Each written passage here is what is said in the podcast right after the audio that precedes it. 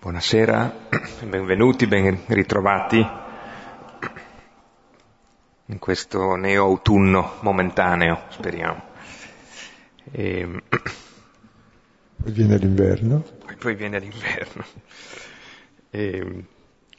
E prima che ci introduciamo eh, con um, un salmo molto intenso a questa serata di ascolto, ehm, vogliamo dire che per degli impegni che sono intervenuti, dal, impegni di tipo apostolico, diciamo così, ehm, lunedì prossimo dovremo saltare l'incontro, quindi lunedì 29 non ci saremo, riprendiamo regolarmente il lunedì successivo, che è il primo di maggio, cioè il primo lunedì di maggio, e andremo avanti fino alla fine del mese, sostanzialmente, quindi più o meno i lunedì di, di maggio che seguiranno.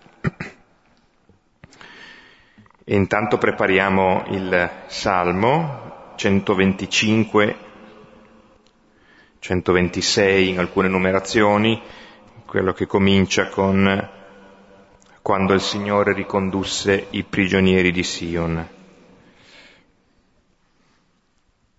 Vedete che è uno dei canti della raccolta, cosiddetta raccolta dei canti delle ascese, delle ascensioni, delle salite, cioè di canti che eh, facevano parte di quel gruppo di, di salmi, di inni che venivano cantati mentre si saliva a Gerusalemme per il pellegrinaggio.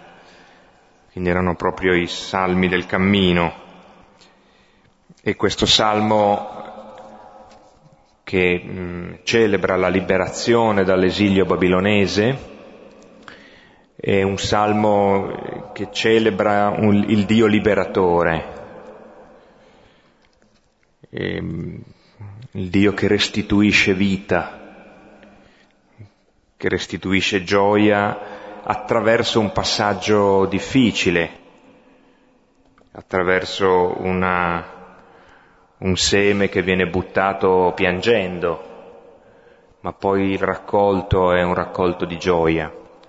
Ecco, l'esperienza anche degli apostoli di questa sera è un'esperienza che passa attraverso questa esperienza di liberazione, non è la prima volta che la incontriamo e, ed è importante allora collocarla dentro un'esperienza fondamentale, fondante di Israele, celebrata tra l'altro anche in questo salmo.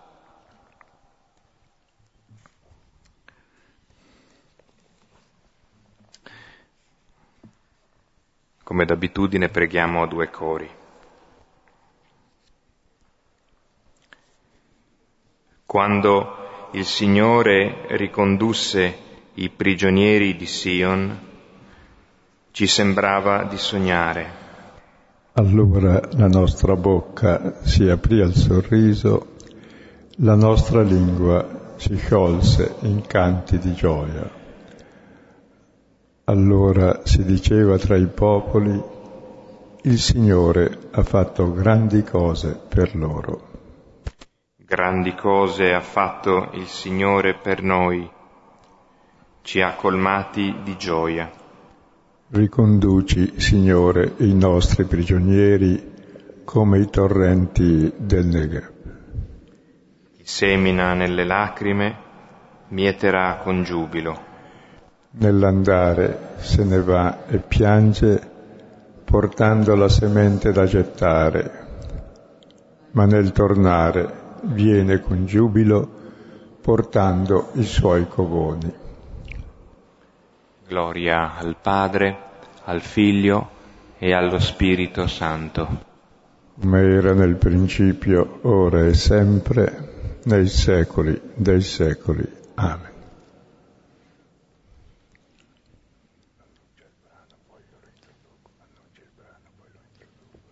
Il brano su cui ci fermiamo stasera è tutta l'ultima parte del ehm, capitolo sedicesimo del libro degli Atti, dal versetto 16 al 40. Quindi concludiamo tutta la grande parte del capitolo 16.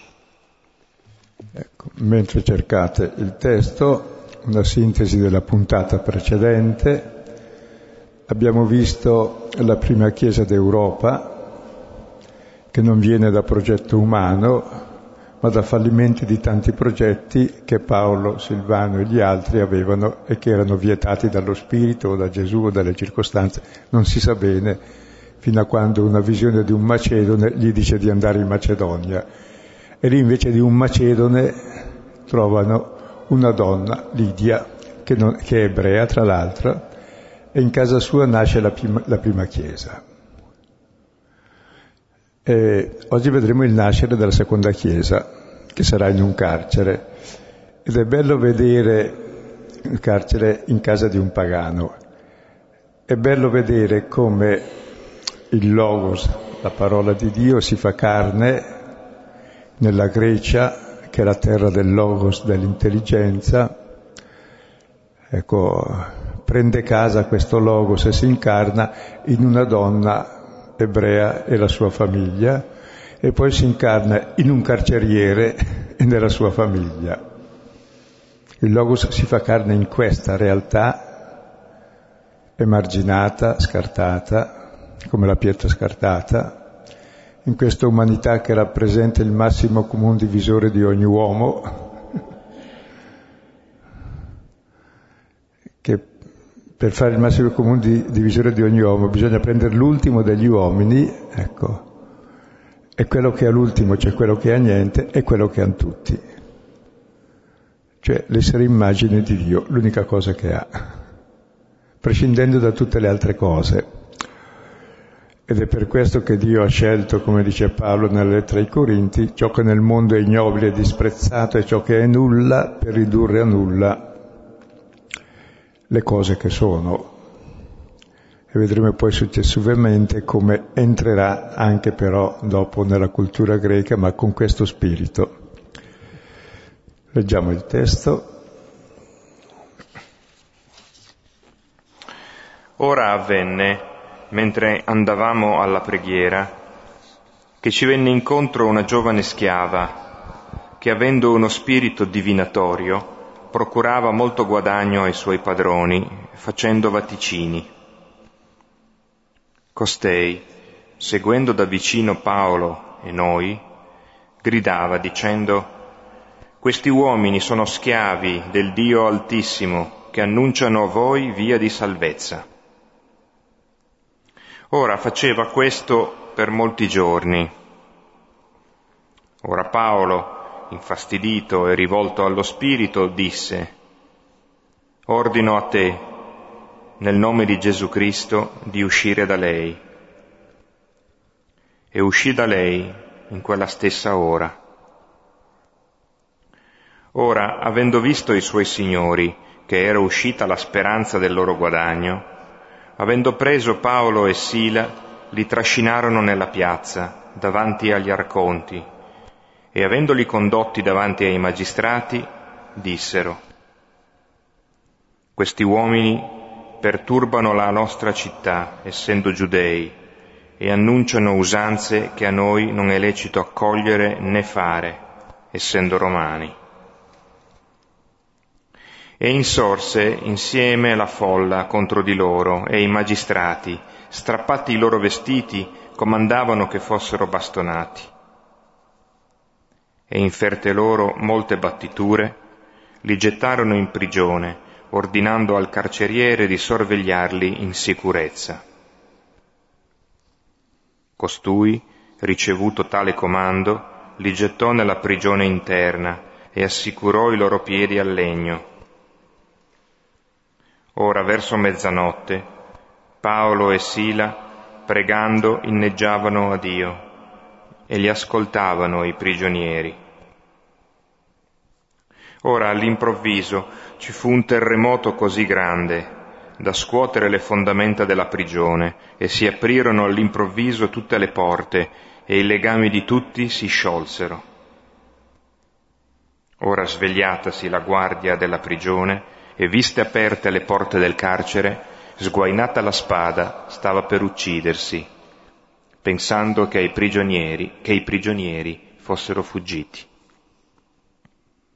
Ora gridò Paolo a gran voce dicendo, non farti male alcuno, tutti infatti siamo qui. Ora chiesto un lume, irruppe e tutto tremante cadde ai piedi di Paolo e Sila e condotti fuori disse, Signori, cosa bisogna che io faccia perché sia salvato? Ora essi dissero, credi nel Signore Gesù e sarai salvato tu e la tua casa. E parlarono del, la, la parola del Signore a lui con tutti quelli della sua casa. E presili con sé in quell'ora della notte, li lavò dalle ferite e subito fu battezzato lui e tutti i suoi. E avendoli portati su nella casa preparò la tavola e si rallegrò tutta la casa, avendo creduto in Dio. Ora, fattosi giorno, i magistrati inviarono i littori dicendo sciogli quegli uomini. Ora la guardia della prigione annunciò a Paolo queste parole. I capi delle guardie hanno inviato a dire che siate sciolti. Ora dunque uscite e andate in pace. Ora Paolo dichiarò loro, noi, battuti in pubblico, senza giudizio, mentre siamo cittadini romani, ci gettarono in carcere e ora di nascosto ci cacciano fuori? Niente affatto, ma vengano essi a condurci fuori. Ora i littori annunciarono ai magistrati queste parole. Ora si impaurirono, avendo udito che erano romani, e venuti si scusarono con loro, e condottili fuori, li pregarono di andarsene dalla città. Ora uscite dal carcere entrarono da Lidia, e visti i fratelli, li esortarono e uscirono. Ecco, se guardate questo testo è un continuo cambio di scene e se uno le segue tutte con attenzione e sono un po' la sintesi di tutto il percorso degli atti e anche di tutto il mistero di morte e risurrezione. Cioè vediamo tutti gli elementi usuali eh, del nascere della Chiesa attraverso la croce, nella risurrezione, e come concentrati e articolati tutti insieme. Cioè, Paolo che fa come Gesù, vince lo spirito del male, ma subito c'è una, eh, chi gli si mette contro, chi ci perde, tutta la folla si muove, e i magistrati pure, e praticamente tutta la città sta attorno a questi due che vanno in carcere insieme a quelli che già sono in carcere. E alla fine c'è dentro anche il carceriere lì che vuole suicidarsi, alla fine si aprono tutte le porte. E sono tutti salvi.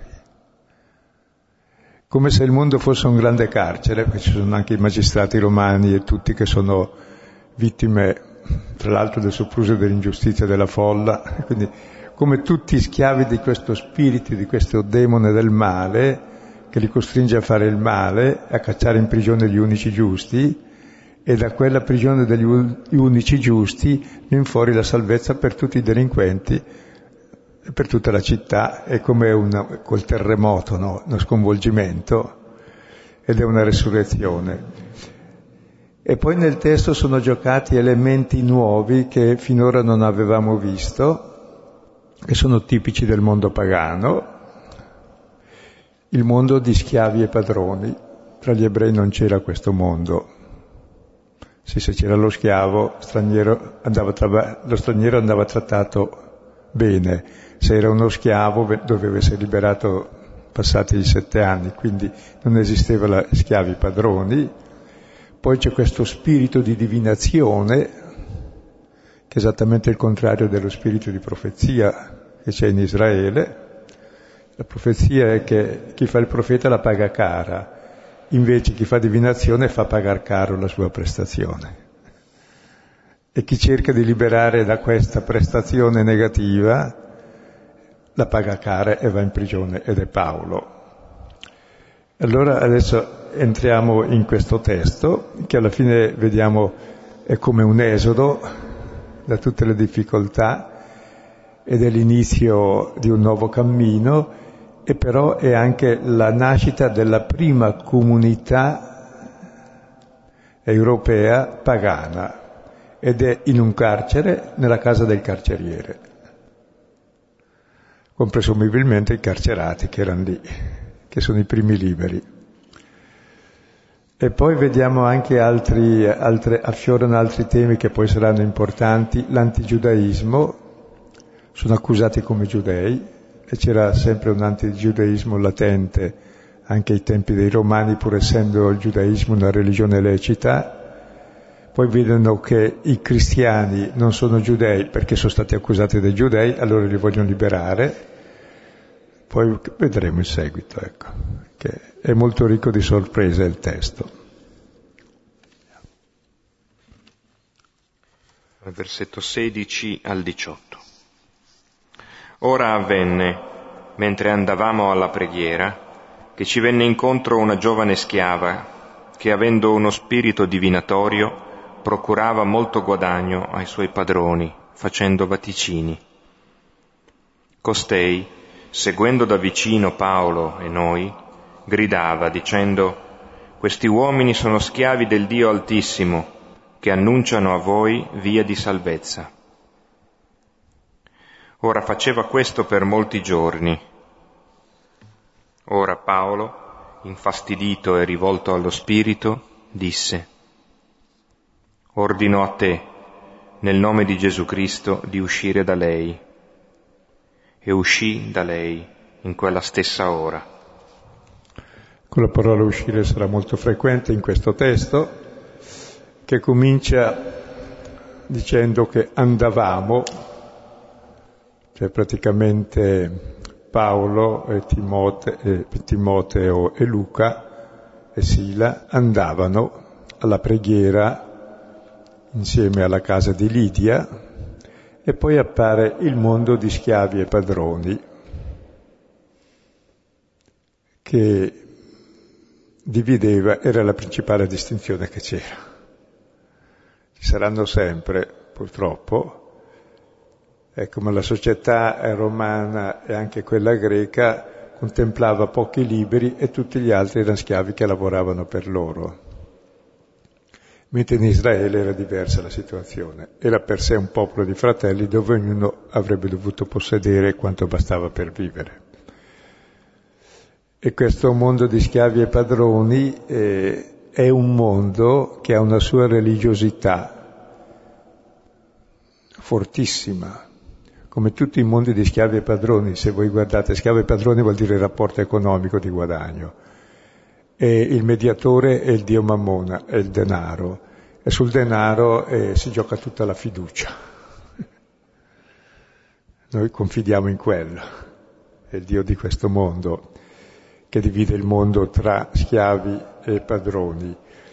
E poi qui si nomina uno spirito divinatorio, mentre in Israele c'era il profeta che criticava chi aveva il potere, re o sacerdote che fosse, se non rispettava la regola della fraternità, che siamo tutti figli di Dio e fratelli, qui invece c'è lo spirito divinatorio che è a servizio del padrone, presso poco come la stampa, la borsa. Cioè, questo spirito divinatorio è chiamato in greco pitone, perché pitone era il nome del serpente o drago che c'era a Delfi e che Apollo aveva ucciso liberando Delfi da questo pitone, per cui è chiamato Apollo Pitico e c'era il tempio per Apollo Pitico e la sacerdotessa di Delfi, è nota in tutto il mondo, la Pizia, faceva profezie. In realtà non erano profezie, sono gli oracoli.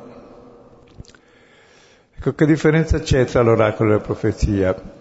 Qui è visto molto bene, e tra l'altro divinare a qualcosa di divino, cioè vuol dire voler avere il controllo su Dio attraverso i segni, in modo eh, di essere sicuri dei propri progetti, cioè Dio li deve garantire. La divinazione si faceva gli aruspici, i feziali, gli auguri, cioè tutto serviva, il volo degli uccelli, eh, il fegato degli animali o le viscere e lo sterco, cioè su tutto si speculava. Qui invece era più su, sull'ordine della parola la pizia, e lo, lo spirito pitone. E questo spirito divinatorio è una cosa molto intrigante perché a noi sembra strana la gente che ci crede agli indovini. Ma scusate, noi crediamo alla borsa, crediamo ai giornali, è tutto uno spirito di divinazione. Tutti i sondaggi, tutta l'opinione pubblica è dominata dallo spirito di divinazione e poi ciò che divini, che sono i tuoi idoli tuoi, i tuoi ideali, perché divini nella tua direzione, lo realizzi subito il giorno dopo perché la parola crea anche quella negativa. La prima divinazione è stata quella del serpente, che ha fatto le previsioni su Adamo e Eva dicendo guarda che quello ti vuol rovinare, quindi fidati di me. e da lì comincia la storia della divinazione, che è esattamente il contrario della fede e della fiducia. E il profeta anche non dice mai il futuro. Il futuro cosa vuoi? Eh, siamo nelle mani di Dio, è chiaro, torniamo a casa. Mentre noi abbiamo paura di quello, allora cerchiamo altri futuri, che sono i nostri idoli. E lì c'è tutto il campo della divinazione, che è poi il campo del denaro, è il campo della schiavitù, è il campo dove tutti siamo schiavi della paura della morte, è il campo dove siamo schiavi gli uni degli altri, dell'immagine, eh, di tutto. Cioè, mi sembra che questo spirito divinatorio eh, esiste moltissimo, oroscopi a parte, perché uno può non credere in Dio ma nell'oroscopo sì. Eh. Colpisce che questa donna, eh,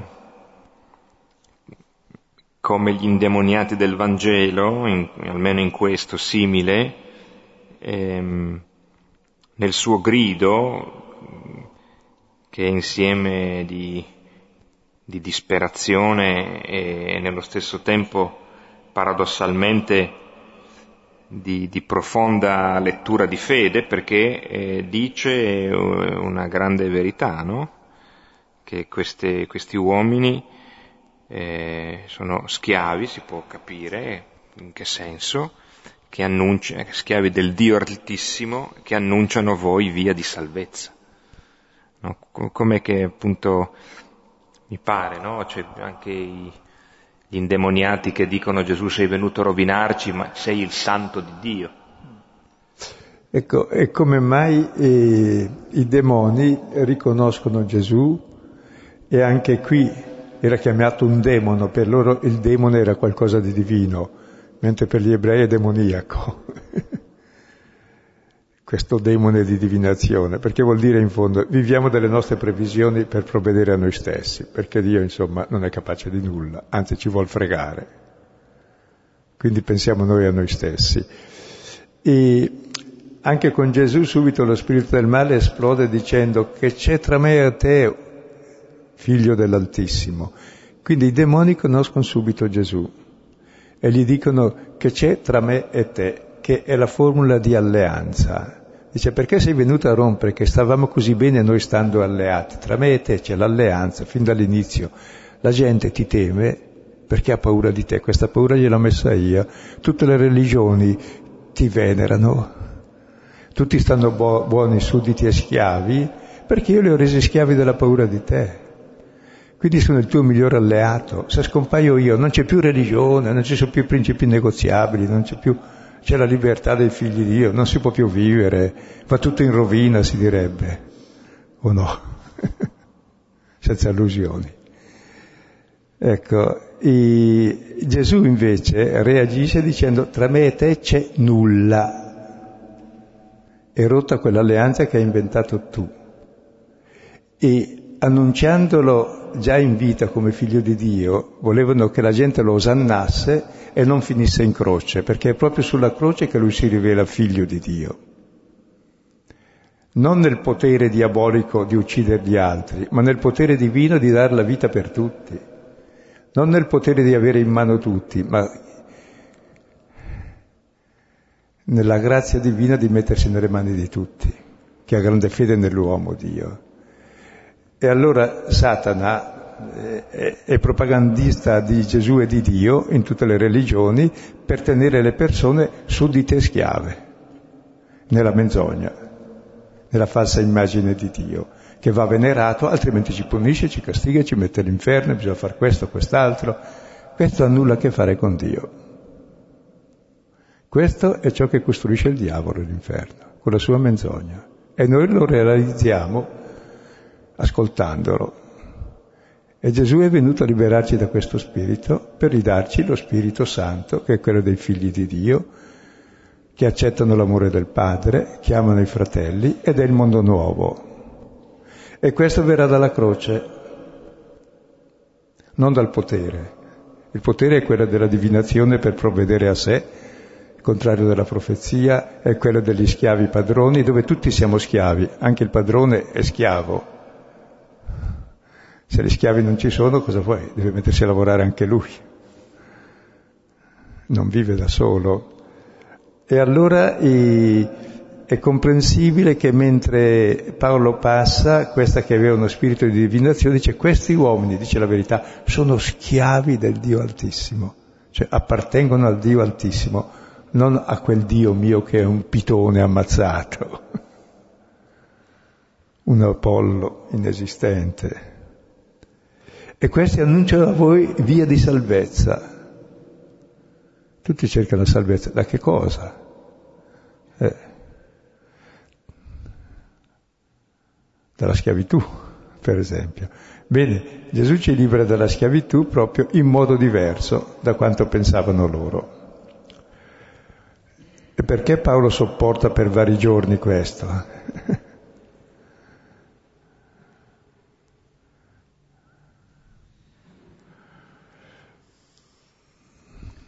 È un dato, no? Che, che questa cosa si ripete per molti giorni. Eh,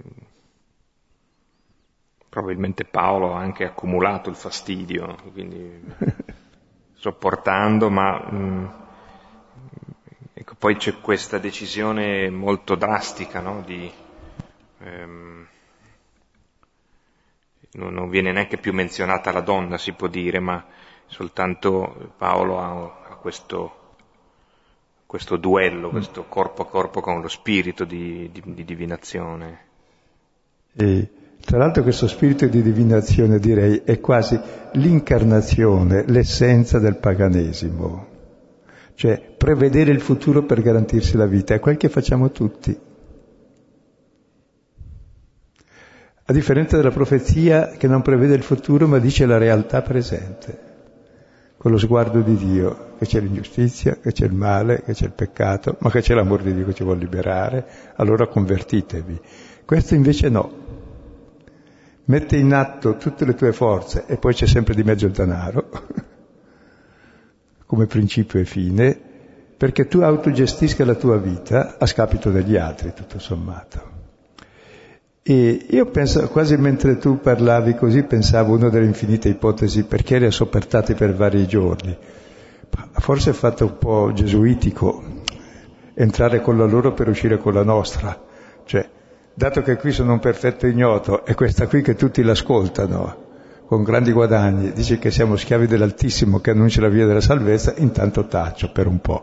Poi gliela faccio vedere io che via di salvezza è questa che perderà i suoi guadagni e lei sarà libera e l'altro non sarà più padrone. Non so, cioè, sono possibili infinite ipotesi, ma è simpatico che è così di fatto.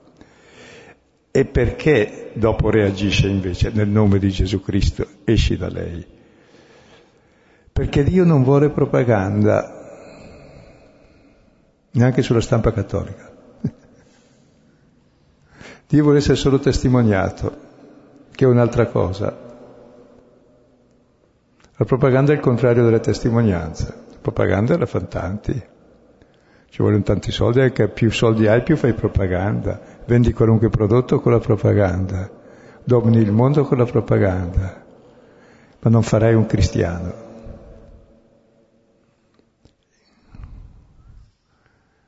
Solo il testimone, colui che si ricorda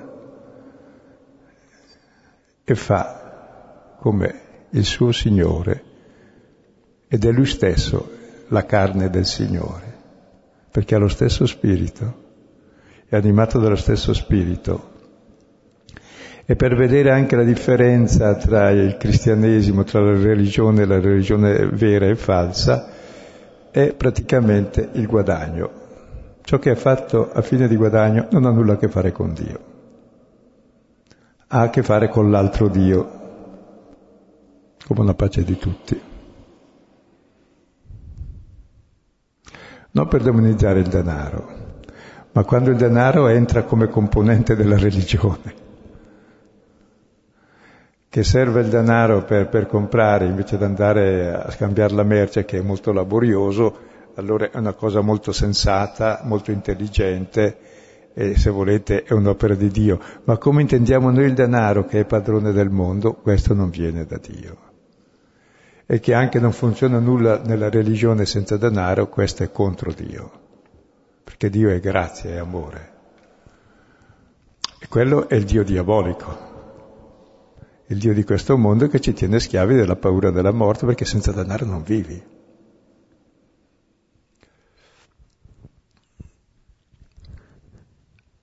E pensavo anche come, scusate, ma siccome mi è capitato spesso ultimamente di fare dei funerali o di fare liturgie funebri, vedo soprattutto quella ambrosiana, ma penso anche quella romana che non vedo da tempo, si insiste continuamente, perdona le colpe che lui ha fatto, perché non mandarlo all'inferno, perché tramite questo santo sacrificio, che vuol dire fategliene fare tanti, che guadagniamo tanti soldi e così lui è liberato dall'inferno. Ma scusa, e questo è il messaggio della speranza cristiana che si trasmette. Mi fa impressione vedere, quasi rabbrividisco, vedere mediamente gli oremus e i prefazzi con queste scivolate tremende, poco cristiane, eh, nelle liturgie dei morti, che invece è proprio è il cristiano che ha raggiunto la meta, che è ben altra cosa, che staremo per sempre con il Signore. Capite che è una visione distorta e chiaramente che rende molto di più questo, come denaro. Ma certo spiritualmente non rende molto e non dà onore a Dio. E questa alleanza in fondo, se non stiamo attenti, l'alleanza proprio eh, tra il Dio di questo mondo e il Dio Altissimo, noi cerchiamo sempre di farla. L'ha fatta anche Pietro per primo, no? Quando ha rimproverato Gesù perché aveva predetto che il figlio dell'uomo sarebbe finito così, dice non sia mai. E Gesù lo chiama Satana, eppure vuole bene a Gesù. Quindi chiediamo al Signore anche di capire bene queste cose. E adesso vediamo il seguito. Eh, dovremo andare più in fretta perché il brano è lungo, ma è tutto ricco di, di spunti che poi li potrete vedere per conto vostro queste due settimane. Ora, avendo visto i suoi signori che era uscita la speranza del loro guadagno, avendo preso Paolo e Sila, li trascinarono nella piazza davanti agli arconti e avendoli condotti davanti ai magistrati dissero, questi uomini perturbano la nostra città, essendo giudei, e annunciano usanze che a noi non è lecito accogliere né fare, essendo romani. E insorse insieme la folla contro di loro e i magistrati, strappati i loro vestiti, comandavano che fossero bastonati. E inferte loro molte battiture, li gettarono in prigione, ordinando al carceriere di sorvegliarli in sicurezza. Costui, ricevuto tale comando, li gettò nella prigione interna e assicurò i loro piedi al legno. Come vedete ogni versetto quasi cambia scena. Qui vediamo che i signori, perso uscita la speranza del loro guadagno, uscendo lo spirito da quella, prendono, catturano Paolo e Sila, lo trascinano alla pazza, diventa agli arco, davanti agli arconti, sono i capi, magistrati, e questo li conducono ai magistrati e li accusano, perturbano la nostra città, interessante, sono i suoi padroni, si vede che non aveva un solo padrone, avevano, ognuno era quotata bene in borsa e ognuno aveva una partecipazione ai guadagni di questa, si capisce guadagnava molto. È come l'asinello che aveva molti padroni, secondo Luca. Vuol dire che ci sono tanti signori che ci, po- ci posseggono e c'è un solo Signore che ci libera. Prendono Paolo e Sila lo trascinano in piazza davanti agli arconti e fanno l'accusa, perturbano la città, quindi disturbano l'ordine pubblico, perché? Perché sono giudei. Qui c'è per la prima volta l'antigiudaismo dei romani. La religione ebre, ebraica era una religione lecita per sé in, in tutto l'impero romano, dopo, dopo un certo tempo. Però ci sono sempre tanti però. Siccome erano un po' diffusi in tutto il mondo e siccome sono diversi dagli altri, e chi è diverso è sempre il capo espiatore, soprattutto se è molto valido e molto in gamba. E allora c'era un diffuso anti-giudaismo già nell'impero romano, e tant'è vero che i romani non potevano per sé diventare giudei. Era punito un romano che diventava giudeo. Era tollerato che i giudei restassero giudei però erano viste di malocchio perché appunto l'altro, il diverso, il forestiero, è sempre il nemico. Non è di noi, non è uguale a noi. E chi rappresenta l'alterità è sempre escluso. Come si esclude Dio, come si esclude l'altro. Tutti devono essere omologati in fondo. Cioè tutti uguali, tutti uno. Chi è diverso da me è il nemico, comunque. Quindi vedete qui eh, c'è già qualcosa di molto grosso, quando Paolo dice non ci sono più né giudei né greci, cioè cade la prima barriera grossa che è quella razziale o culturale, e dice non ci sono più né schiavi né liberi, siamo tutti fratelli figli di Dio. Non c'è più uomo e donna inteso come dominio dell'uno sull'altro. Cioè con Gesù scompaiono queste barriere. Perché? Perché è il figlio dell'uomo e ci insegna che tutti siamo uomini e per questo siamo figli di Dio. Però comunque è rimasto, e come vedete questo antigiudaismo all'inizio ha toccato anche la Chiesa che era di giudei cristiani, si riteneva una setta giudaica ed era anche vero, e però qui quasi si ricredono perché vedono che non sono giudei perché sono stati i giudei a consegnarglieli. Allora dice sarà qualcos'altro, ma non hanno capito di cosa si trattasse. E comunque impressiona come poi quando i cristiani non furono più perseguitati 1700 anni fa, poco, con l'editto di Costantino, Ecco, i cristiani hanno cominciato a perseguitare loro, i diversi, pagani o giudei che fossero. Che dobbiamo stare attenti. E la grossa consumazione di questo abominio è stata nella nostra epoca, per dare l'idea che non sono cose antiche. Quindi vedete in questo testo escono cose molto moderne, la divinazione, i padroni e gli schiavi, il razzismo, ma al centro c'è quasi la divinazione, invece della profezia. C'è quest'ansia di progettare bene le cose, di sapere qual è il futuro, in modo tale che ci organizziamo per quello, noi romani ci organizziamo così. Gli altri faranno così, ma noi siamo più forti e facciamo fuori gli altri, in fondo. C'è questa struttura fondata sulla divinazione e non sulla fiducia che accomuna direi tutto il mondo pagano, antico e attuale. E Israele rappresenta per sé, e anche il cristianesimo, se, se non rovina in altre cose di ricerca di potere ancora, ecco, vorrebbe contestare questo e liberare tutti, perché sennò il mondo è tutto un unico carcere,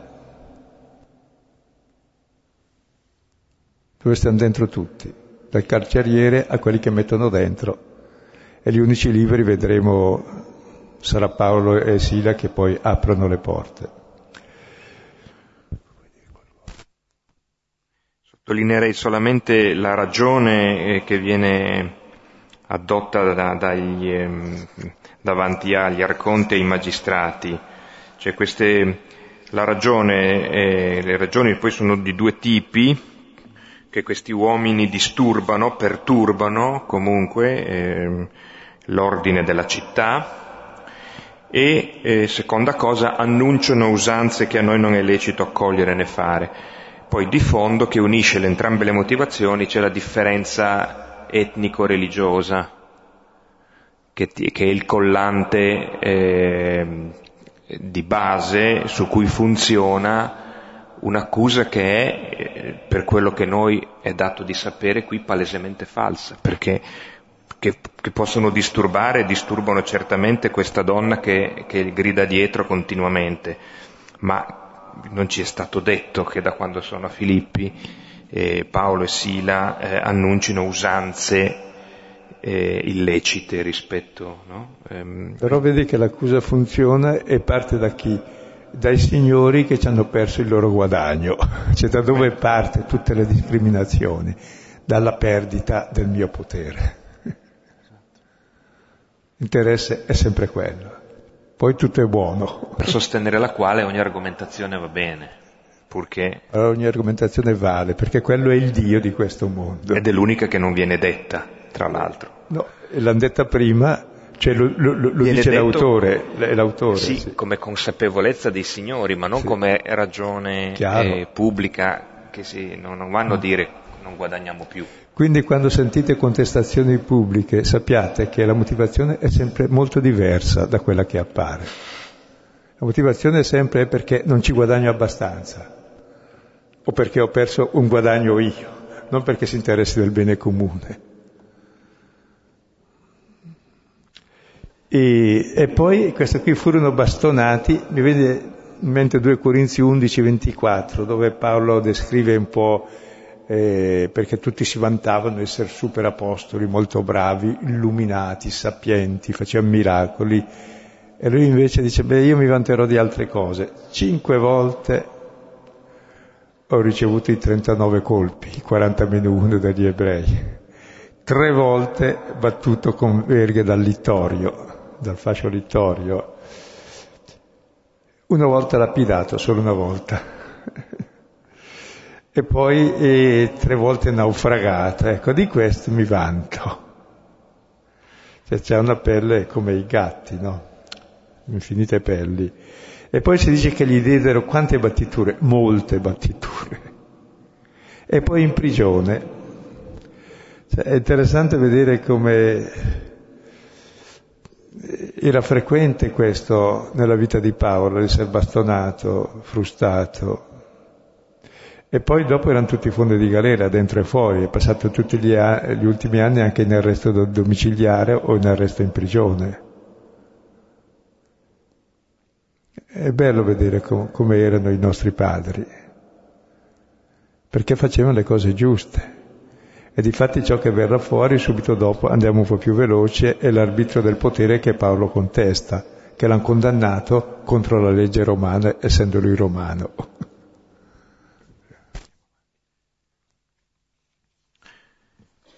Ora, verso mezzanotte, Paolo e Sila, pregando, inneggiavano a Dio e li ascoltavano i prigionieri. Ora all'improvviso ci fu un terremoto così grande da scuotere le fondamenta della prigione e si aprirono all'improvviso tutte le porte e i legami di tutti si sciolsero. Ecco, allora vediamo che sono nella prigione più interna, quindi si capisce che c'è vari loculi, si entra proprio nel Santa Santorum, nel fondo della prigione, stanno lì. Sono praticamente nella notte, nella prigione interna, chiusi da porte, sono praticamente una scena di morte, è il sepolcro. E hanno i piedi nel legno, nei ceppi di legno, richiama il legno della croce cioè sono come Cristo morto e sepolto, ormai da lì non ne usciranno, se non per essere condannati. E invece a mezzanotte cosa fanno Paolo e Sira? Pregano e inneggiano Dio, dove la parola inneggiare richiama l'inno pasquale anche il Salmo 136, perché eterna è la sua misericordia, che è tutta la storia della salvezza e il grande Hallel che si canta, che Gesù cantò uscendo dall'orto degli olivi verso la passione. E i prigionieri ascoltavano. E all'improvviso un terremoto, nella notte, nel buio, dove tutto è chiuso come il sepolcro, un terremoto, come Matteo 28, versetto 2, nella risurrezione, scuote la terra, ruotola la pietra, chi scuote le fondamenta della casa come lo Spirito Santo a Pentecoste eh, nel capitolo quarto, nella seconda Pentecoste, al versetto 31. Poi si aprirono all'improvviso tutte le porte e i legami di tutti se ne andarono e liberi tutti. C'è in questa notte la potenza dell'inno, del canto, della preghiera, è un terremoto che scuote tutta questa prigione che è il mondo dalle fondamenta, si aprono tutte le porte e cadono se ne vanno, vanno tutti i lacci di tutti. Ogni schiavitù dell'uomo scompare, proprio nella prigione stessa. Qui ricorda anche proprio il vento nella notte che scuote il mare nella, nella notte della grande liberazione, no? che, che anche questo è un annuncio della Pentecoste, cioè il vento che sospinge le acque. E sono scene da contemplare a lungo, le facciamo molto sinteticamente in modo che possiate tornarci su. Ogni scena è suggestiva proprio. Un cenno forse più esistenziale, diciamo. Chi di voi ha messo piede in carcere eh, sa che il carcere non è, eh, normalmente non è mai un ambiente silenzioso. Non c'è mai silenzio nel carcere perché eh, specialmente i, i, carceri come San Vittore, quelli più nuovi come Bollate, Opera, sono fatti già per essere i detenuti più isolati tra di loro, ma quelli più antichi eh, non c'è pace questo, da un certo punto di vista, c'è sempre un rumore di porte, di, di, di, gente che dentro le celle fa di tutto, anche nella notte, non dorme, cioè, quindi non, non, non immaginatevi il carcere come un luogo di grandi silenzi, in realtà non c'è questo silenzio, spesso, molto spesso. Allora eh, colpisce questa, invece si, si, fa veramente questo grande silenzio che è, è quasi quello del Natale, eh, cioè del silenzio della notte in cui arrivano gli angeli che cantano e inneggiano a Dio. E questa notte è una notte bellissima per sé, lì in carcere, con questi inni e canti e tutti che ascoltano e all'improvviso questo terremoto scuote le fondamenta, si aprono tutte le porte, partono tutti i legami e i ceppi che tengono legati tutti. È bellissimo, ha liberato tutti dalle loro catene. Proprio la prigione libera tutti. E vediamo il seguito, ma sono scene molto belle da contemplare. Ora, svegliatasi la guardia della prigione e viste aperte le porte del carcere, sguainata la spada stava per uccidersi, pensando che i prigionieri fossero fuggiti. Ora gridò Paolo a gran voce, dicendo, Non farti male alcuno, tutti infatti siamo qui. Ora chiesto un lume, irruppe e tutto tremante cadde ai piedi di Paolo e Sila e condotto fuori, e condotti fuori, disse, Signori, cosa bisogna che io faccia perché sia salvato? Ora essi dissero, credi nel Signore Gesù e sarai salvato tu e la tua casa. E parlarono la parola del Signore a lui con tutti quelli della sua casa, e presili con sé in quell'ora della notte, li lavò dalle ferite e subito fu battezzato lui e tutti i suoi, e avendoli portati su nella casa, preparò la tavola e si rallegrò tutta la casa, avendo creduto in Dio. Ecco, sostate un po' su ogni parola di questi versetti che fanno vedere eh, la fine della morte e la risurrezione e cosa avviene la guardia esce dal sonno, anche lui. vede le porte aperte del carcere, allora cosa fa? Oddio, sono fuggiti tutti, tira fuori la spada per uccidersi, perché sono tutti via. Questa è la sua ipotesi, è ancora morto lui. E invece la grande sorpresa, e Paolo glielo dice a gran voce, dice non farti male, tutti siamo qui. Come? Tutte le porte sono aperte, l'unico prigioniero è lui che vuole suicidarsi prigioniero della paura della morte che lo dominava che è il principio dei dominatori del mondo, quelli lì sono liberi, in prigione stanno fermi per salvare chi? Il carceriere dalla morte, per salvare il loro nemico tutto sommato. Non farti del male, siamo qui.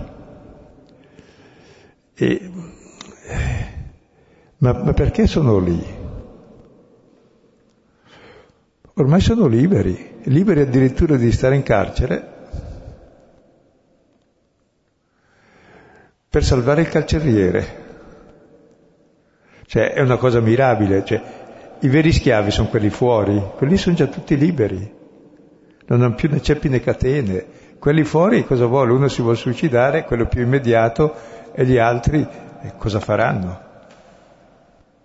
Cioè praticamente è stato infranto il potere della schiavitù proprio nel modo che si vede qui, da chi sta in prigione liberamente, come Paolo è andato in prigione perché testimoniava la verità. Quindi praticamente è come la metafora di un mondo dove sono scomparsi tutti i ceppi e le catene e tutte le porte sono, sono aperte a punto tale che ci si preoccupa del carceriere che è l'unico ancora carcerato. E sono lì per liberare l'unico carcerato che è il carceriere. Cioè, gli unici infelici sono ancora i padroni del mondo, che si ritengono tali e che seminano morte e vivono nella morte. Ed è grandiosa questa scena di uomini nuovi nel carcere proprio, dove il Logos si è fatto carne. E gli chiede... Credo mm, veramente la, la, la, domanda, mm, ribadisco quello che hai appena detto, cioè che, che la, qui la domanda è su che tipo di libertà è questa, che razza di libertà è questa che, ehm, che non c'è più bisogno del carcere, ma nello stesso tempo si resta lì per amore di uno. E questa è tutta la logica dell'incarnazione, no? che si, si, sta e si assume la vita di colui che verso vicino a cui si vuole stare. Quindi molto forte. E in questa notte arriva un lume, proprio queste cose sono il lume, il fatto che tutti sono lì. Allora tremante cade ai piedi di Paolo e Sila e li conduce fuori e dice, signori, cosa bisogna che io faccia perché sia salvato? Chiede che fare per essere salvato anche lui, quelli là sono già tutti salvati. Che fare? Gli dissero, credi nel Signore Gesù, non dobbiamo fare nulla, e accogliere ciò che Gesù ha fatto per noi. Allora sarai salvo tu e la tua casa. Lui ci ha liberati con la sua morte, col suo saper della vita, con la sua rinuncia a ogni potere sull'altro. Ci ha liberato dal Dio di questo mondo che ci tiene tutti schiavi. Cosa devi fare? Ecco, e credere invece che nel Dio Mammona e nelle varie divinazioni e nelle varie cose che ci inventiamo per prevedere e costruire il futuro, credere nel figlio che ci fa fratelli. E questa è la vita dell'uomo ed è la risurrezione la vita nuova. E sarai salvato te, tu e la tua casa. E allora gli parlano la parola del Signore a lui con tutta la sua casa. Si insiste su questa casa ormai. La parola del, del Signore è il racconto della sua vita, di come lui, almeno le cose fondamentali, ci ha salvato. E subito è efficace la cosa.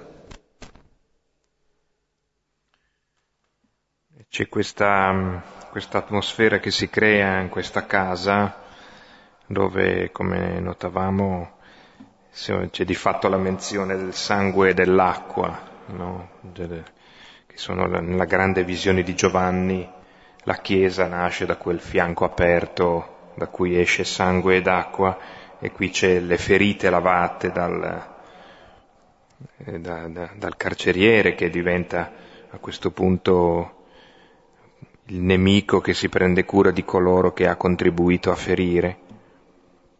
E poi eh, l'acqua è la stessa che battezza lui e la sua famiglia. E notate che è una scena di nascita questa di le ferite che fanno sangue, l'acqua, essere battezzato, immerso e uscire. Ecco, quella, è, quella notte è l'ora della nascita del carceriere e della sua casa. E di tutto ciò che il carcere significa. Significa il punto terminale del potere.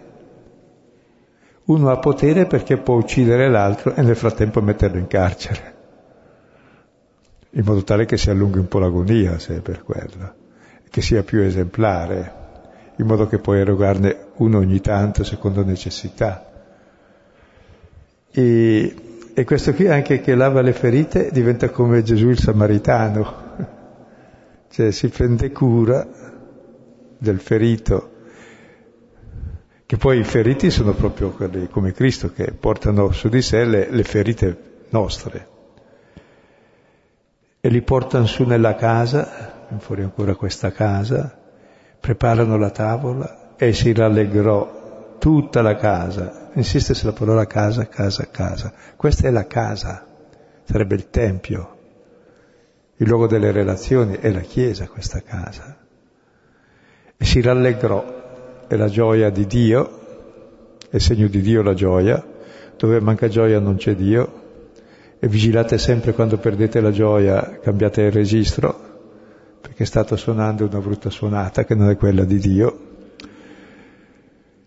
La gioia di aver creduto in Dio, non nelle divinazioni, negli idoli, nel denaro, nel guadagno, nel sistema di potere, nel controllo degli altri, ma esattamente nell'atteggiamento opposto, come hanno fatto i carcerati che sono rimasti in carcere per premura verso il carceriere che è immagine di Gesù che è venuto al mondo per premura di noi che l'abbiamo ammazzato.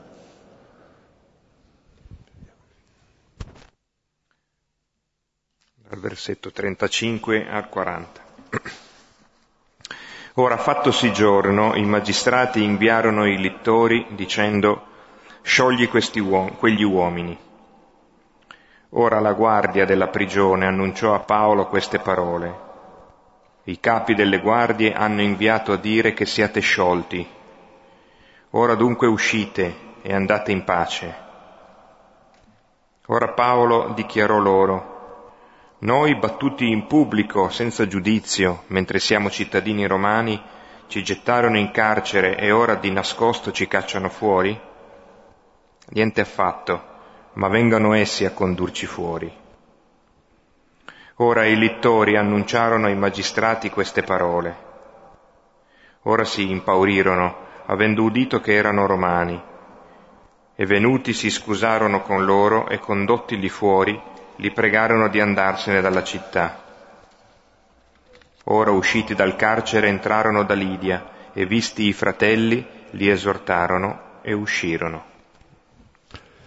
Noterete quante volte c'è la parola uscire. È un esodo continuo questo testo, dalla morte alla vita, dalla notte alla luce, al giorno. E quando si fa giorno, i magistrati dicono ai littori, ai, sciogliete quegli uomini. Vuol dire che erano, sapevano di averli messi in prigione ingiustamente, ma non importa, perché li hanno messi in prigione? Perché c'era la folla, bisogna accontentare la folla bisogna che il capo espiatore soffra, poi dopo magari lo liberi. E allora eh, la guardia va in prigione, della prigione annuncia a Paolo, dice, i capi delle guardie hanno inviato dicendo che siete sciolti. Uscite dunque e andate in pace. Stavano ancora in prigione. Eh? Ecco, impressiona questo. Sanno di non aver fatto giusto, li mettono dentro lo stesso, poi li liberano lo stesso alla chetichella senza nessun processo né niente, perché cos'è importante per il potere? È quello di mettere delle regole che gli altri devono rispettare, ma lui può anche non rispettarle tranquillamente. È solo per gli altri, per controllare gli altri. Perché lui non rispetta nessuna regola che ha il potere. Lo mette in prigione, li bastona, è più forte, può farlo anche se delinquente è lui, gli altri stanno in prigione innocentemente.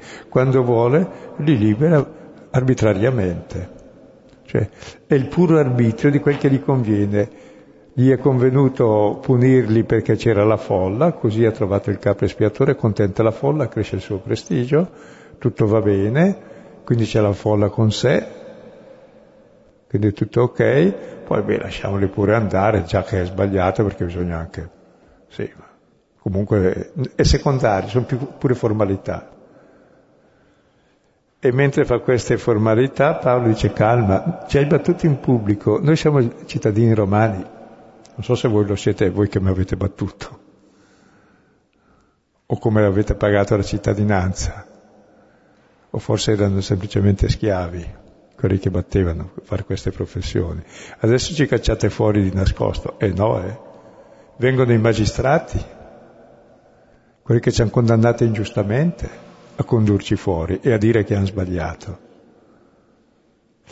Ci tiene molto Paolo, e Luca scusate a questo, è Paolo che parla, perché anche tutto il Vangelo ci tiene a mostrare non che Gesù è figlio di Dio, perché questo già i cristiani lo sanno, ma che è il giusto, che per il semplice motivo che è giusto è sofferente ed è messo in croce.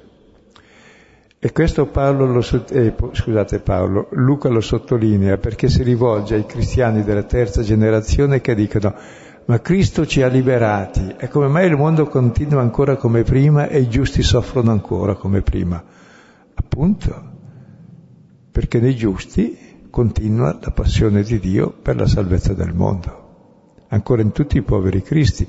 È lì che noi incontriamo il Salvatore e il Signore nostro. Ciò che avete fatto a uno di quelli, l'avete fatto a me. Ed è per questo che insiste molto sul fatto che sono giusti, non per giustificarli, anche per giustificarli perché era importante, anche questi documenti sono pubblici, di dire che hanno trovato nulla di sbagliato, no, abbiamo fatto nulla di male. Solo mi permetto di sottolineare due cose rapidissime. E in questo fatto si giorno, eh, improvvisamente ci dimentichiamo del terremoto, cioè è come no, è effettivamente fuori del carcere, non è accaduto niente. Allora quel terremoto è veramente un'esperienza dello spirito, no? Che libera. E alla luce di quello che noi sappiamo essere accaduto a mezzanotte, quest'ordine di sciogliere gli uomini è veramente ridicolo, è veramente una, eh, una delle tante prese in giro del potere che anche, anche nei racconti della risurrezione eh, sono disseminati qua e là di, di tanta ironia sul potere che mette i sigilli, che mette i soldati, che diffonde notizie false. È molto forte questo, ma in, in, in, questo caso proprio appena avendo letto quello che, che è accaduto, che i magistrati al mattino eh, mandino a sciogliere, è, è veramente un, un travaso no, di, di, di, comicità, permettetemi questa, questa parola. Non sono usciti ancora dal sonno neanche il mattino, neanche nel giorno. Esatto. Sono nel loro delirio di potere. Eh. Che continua, sapete, perché la divinazione, la previsione ci domina tutti. E poi i littori e i magistrati a queste parole si impaurirono. Erano romani, sono come noi, senza processi li abbiamo battuti questo adesso ci accusa, perdiamo il lavoro. Fanno mille scuse, li portano fuori dal carcere, li pregano di andarsene, perché è bene che le cose non si sappiano, essi escono dal carcere, entrano nella casa di Lidia, che è la chiesa, visitano i fratelli, li esortano, escono e scompaiono dalla cena. Questo continuo uscire è tutto un, un esodo, dove però si riesce a fare infinite cose, a liberare tutti i prigionieri, a liberare anche il carceriere, a entrare nella casa di Lidia, a esortare i fratelli, visitarli e a uscire per un'altra città. Ecco, è un testo mirabile, proprio ricchissimo di spunti e ne avete per due settimane. Ecco, allora ricordo per chi fosse magari arrivato che l'incontro era già avviato, che lunedì prossimo non ci sarà l'incontro, lunedì 29 aprile, e riprendiamo invece lunedì successivo che, se la memoria è il 6. Scusate, poi vi consiglio, provate a vedere le nostre schiavitù, io le mie, degli spiriti di divinazione, di previsione, di controllo, i miei carceri, i miei legacci, i miei ceppi, le mie paure, le mie previsioni. Tutte queste cose, ecco, è un testo che ci legge dentro molto bene.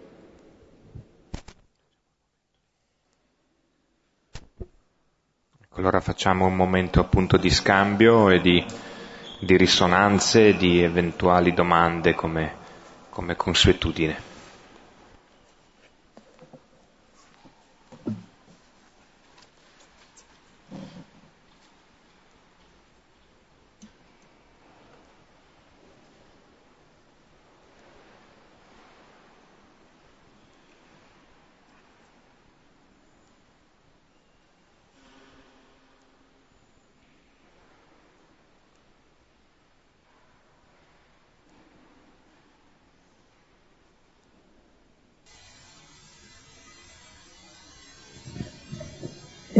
Ho avvertito in questo testo soprattutto i due verbi, gridare e annunciare, e stavo mettendo proprio a, fuoco un po' la differenza che c'è tra gridare, che è un po' quello di mettere se stesso davanti, che è quello della divinazione, delle annunciare invece, che è un po' fare un passo indietro per testimoniare qualcun altro. In fondo in tutta questa vicenda c'è questa eh, questo gioco tra il gridare della donna prima, eh, dei magistrati, eccetera, che è un, appunto tutto frutto della divinazione dove sono io al centro, mentre invece c'è l'annunciare che è la testimonianza continua che è quella che poi porta i, tutti i frutti che si sono visti poi in tutto il racconto. Quindi bella la differenza secondo me tra i due, i due verbi, gridare e annunciare.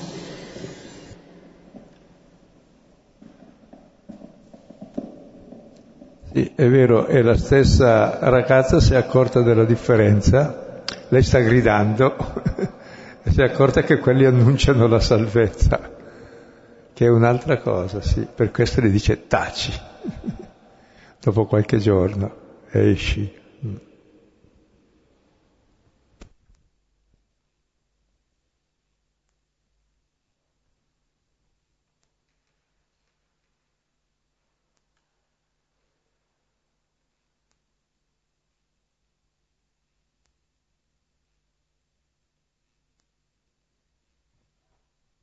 Se avete notato, no, in realtà i veri prigionieri sono beh, la schiava, ma i loro padroni sono prigionieri di quel guadagno, ma anche la folla che è prigioniera perché è subillata da quelli che hanno perso il guadagno, ma anche i magistrati che sono preda della folla e devono ascoltare la folla. Alla fine gli unici liberi sono quei due in carcere che cantano e il loro canto, il loro inno fa esplodere tutti i ceppi, tutte le catene, e i primi liberi sono tutti carcerati.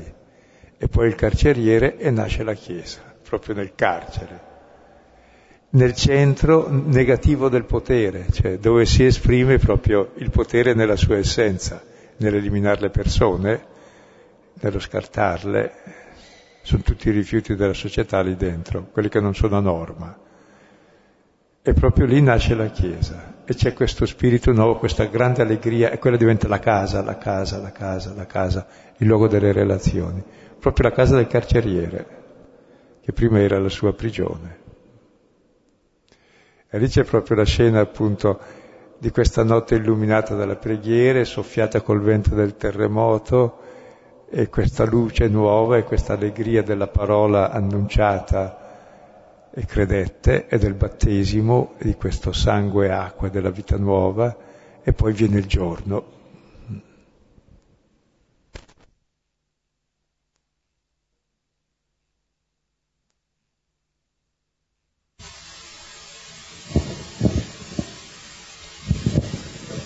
Questa stessa esperienza di San Paolo in prigione è stata fatta, ho scoperto che è stata fatta anche da un altro santo del nostro tempo nella prigione di Auschwitz, perché da una rappresentazione teatrale ho scoperto che Massimiliano Kolbe, quando si sostituì alla famiglia ebrea, per 12 o 14 giorni cantava inni a Dio e tutti i prigionieri si misero a cantare inni a Dio e tutti morirono in pace. Cioè una, nella condotti alla morte e nel senso penso che abbiano sperimentato la stessa liberazione che, di cui si parla in questo testo.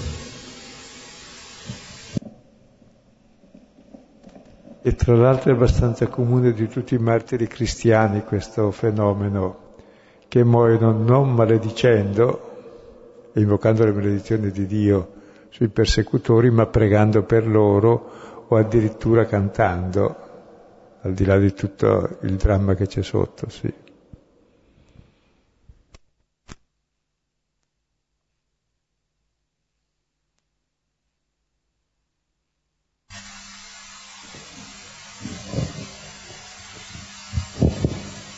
Eh, ecco, volevo dire due cose sul carceriere. Eh, in pratica quando vede che non ci sono più i prigionieri, in pratica si spaventa tantissimo, ma non si capisce perché si spaventa, perché in realtà potrebbe spaventarsi per due motivi. Uno è per paura della punizione, perché insomma non ci sono più e quindi significa che lui non ha adempiuto al suo dovere. Oppure perché in realtà ha perso la speranza di essere libero, cioè loro forse erano l'unico motivo eh, per cui lui poteva trovare, trovare la liberazione. Non essendoci più si spaventa e decide di farla finita, ecco. E quindi c'è questa ambiguità e mi sembrava bello farlo notare condividerlo. Sì, è interessante questa figura del carceriere e poi è bello tutta la sua evoluzione che è raccontata con cura, ciò che fa, ciò che chiede, e poi tutto l'ascolto della parola, e poi la letizia in tutta la casa. È molto bello, sì.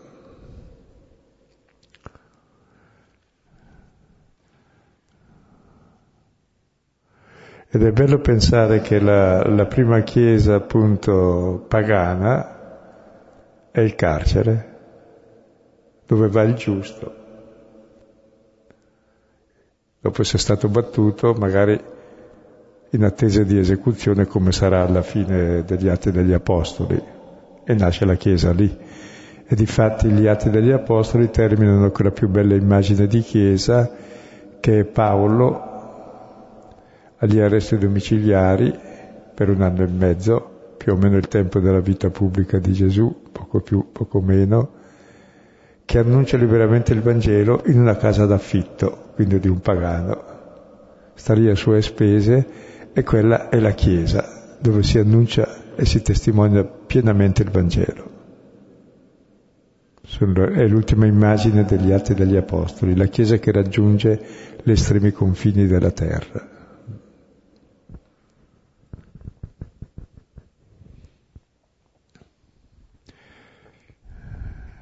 Bene, possiamo tornare su questo testo in questi giorni e ci vediamo allora tra due lunedì, a Dio piacendo.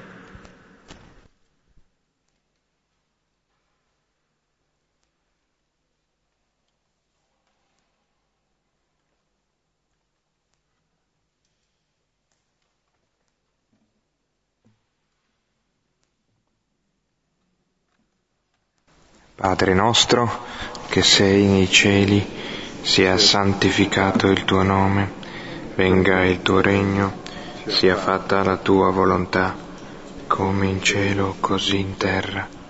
Dacci oggi il nostro pane quotidiano e metti a noi i nostri debiti, come noi li rimettiamo ai nostri debitori, e non ci abbandonare nella tentazione, ma liberaci dal male. Amen. Nome del Padre, del Figlio e dello Spirito Santo. Amen. Grazie, buonanotte, buona settimana.